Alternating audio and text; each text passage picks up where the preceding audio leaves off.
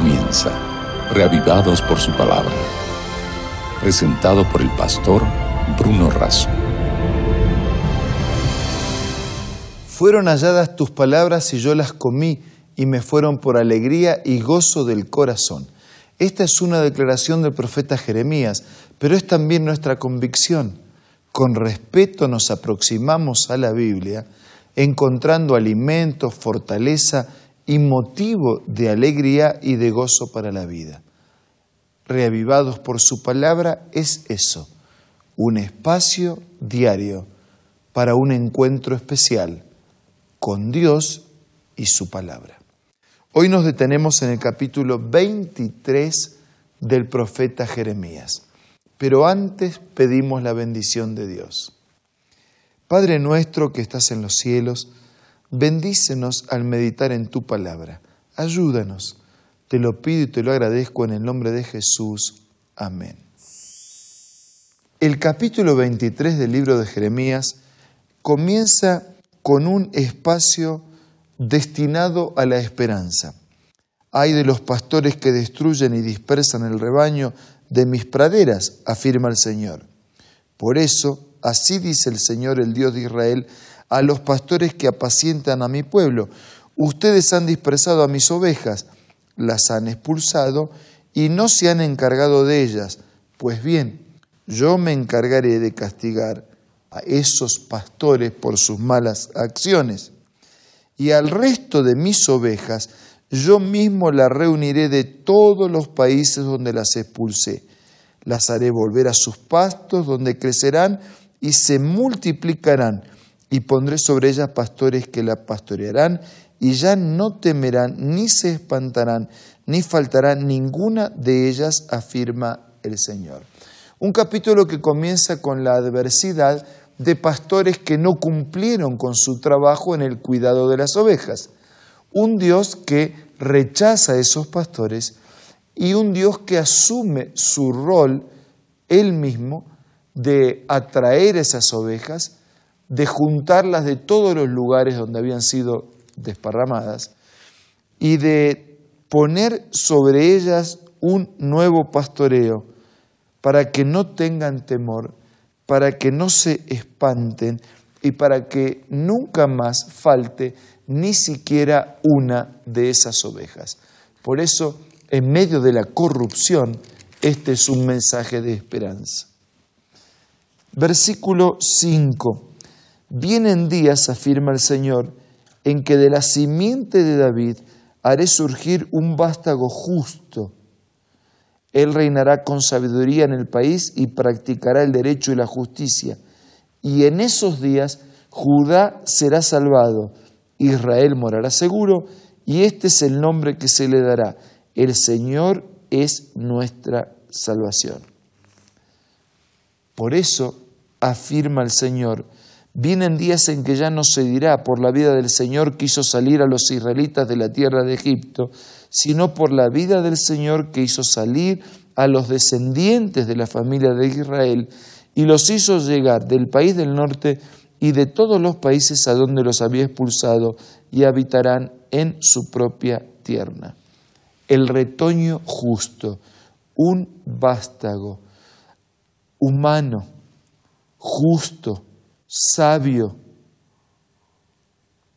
que salva, que asegura la salvación, que produce el retorno desde el exilio y de la esclavitud del pecado, cuyo nombre es salvación. Y llamará su nombre Jesús, y él salvará a su pueblo de sus pecados. Fue el relato que aparece en el Evangelio según San Mateo. Si este, de la familia de David, de la simiente de David, descendiente de David, no es otro que nuestro propio Señor y Salvador Jesucristo. Ese es el mensaje de esperanza. Cuando los otros pastores fallaron, quebraron su pacto, el pastor, el verdadero pastor, el pastor con mayúsculas, él mismo, en persona, dejó el cielo, vino a la tierra para buscar hasta la última oveja y para ofrecerle a todas seguridad y salvación. El capítulo continúa. Desde versículo 9 en adelante aparecen falsos profetas. Se me parte el corazón en el pecho, se me estremecen los huesos por causa del Señor y de sus santas palabras. Versículo 10. A causa de la maldición el país está lleno de adúlteros y la tierra está llena de luto. Versículo 11. Impíos son los profetas y los sacerdotes. Aún en mi propia casa encuentro su maldad, afirma el Señor. ¿Cuánta responsabilidad tiene un sacerdote, un profeta, un ministro, un pastor, un líder religioso, un líder? Hay una mayor responsabilidad de conocer y de guiar a las ovejas al redil y por el camino del Señor. Desde el versículo 13 en adelante nos encontramos con los profetas de Jerusalén. Algo insólito he observado entre los profetas de Samaria. Profetizaron en nombre de Baal y descarrieron a mi pueblo Israel. Y entre los profetas de Jerusalén he observado cosas terribles, adulterio, mentiras, actos malos, maldad, tanto que se parecen a Sodoma y a Gomorra. Por eso, versículo 15, así dice el Señor Todopoderoso contra los profetas: haré que coman alimentos amargos, que beban agua envenenada, porque los profetas de Jerusalén han llenado de corrupción todo el país. Y esos profetas de Jerusalén que hablan en nombre de otros dioses se transforman en falsos esperanzadores, es decir, no tienen una esperanza para llevar, llevan lo contrario, producen desesperanza. Dice versículo 18, ¿quién de ellos ha estado en el consejo del Señor? ¿Quién ha recibido o escuchado su palabra? ¿Quién ha atendido o escuchado su palabra? Dice versículo 20, la ira del Señor no cesará hasta que haya realizado por completo los propósitos de su corazón. 21, yo no envié a esos profetas, pero ellos corrieron. Yo ni siquiera les hablé, pero ellos profetizaron. Versículo 23. ¿Soy acaso Dios solo de cerca? ¿No soy Dios también de lejos?, afirma el Señor. ¿Podrá el hombre hallar un escondite donde yo no lo encuentre? ¿Acaso no soy yo el que llena los cielos y la tierra? Versículo 25. He escuchado lo que dicen los profetas que profieren mentiras en mi nombre. He tenido un sueño. ¿Hasta cuándo seguirán dándole valor de profeta a las mentiras y delirio de su mente?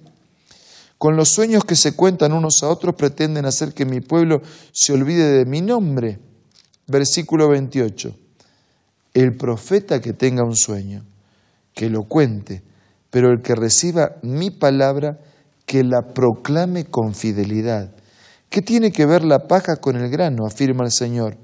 ¿No es acaso mi palabra como fuego y como martillo que pulveriza la roca?, afirma el Señor. Por eso yo estoy en contra de los profetas que roban mi palabra entre sí, afirma el Señor. Y continúa desde el versículo 33 hasta el final hablando de las falsas profecías. Si este pueblo o algún profeta o sacerdote te pregunta qué mensaje tenemos del Señor, tú le responderás: ¿de qué mensaje hablan? El contenido del capítulo es claro. Dios no acepta falsas profecías y tampoco falsos profetas. Él no acepta que la gente transmita sueños y delirios que no nacieron en el corazón o en la mente de Dios. Él cree y presenta con claridad que solo produce esperanza cuando transmitimos con fidelidad su palabra. Entonces, si usted es un líder espiritual, por favor, transmita con fidelidad la palabra. Cuenta todo lo que la Biblia dice. Si usted es una persona que escucha a líderes religiosos, por favor, exija que lo que se transmita sea la palabra del Señor. No nos dejemos engañar. Permitamos que Dios y su palabra nos enseñen a todos. Y que el mismo Jesús, ese que iba a surgir de la familia de David, que iba a salvar a todos de sus pecados, sea el que nos enseñe a través de su palabra. Amigos, confiemos en Dios y en su mensaje de verdad. Investiguemos, preguntemos, pero caminemos en ese sendero fielmente.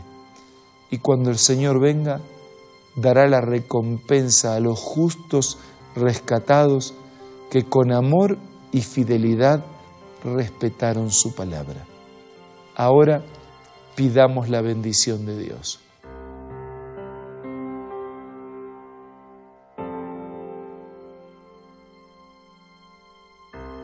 Señor, gracias, porque de la familia de David vendría un Salvador. Gracias porque cuando los pastores dejaron de compartir tu verdad, el pastor de los pastores vino a esta tierra, el Dios en persona, para rescatarnos y redimirnos. Y gracias porque a través de tu palabra nos enseñas la verdad.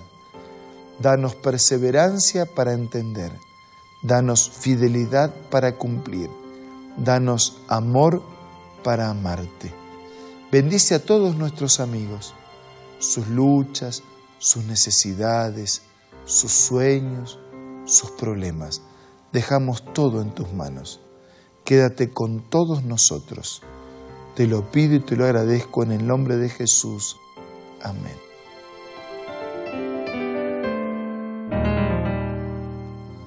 Muchas gracias por su compañía de hoy y de siempre. Nos reencontramos mañana para seguir siendo reavivados por la palabra de Dios. Esto fue Reavivados por su Palabra, presentado por el pastor Bruno Razo.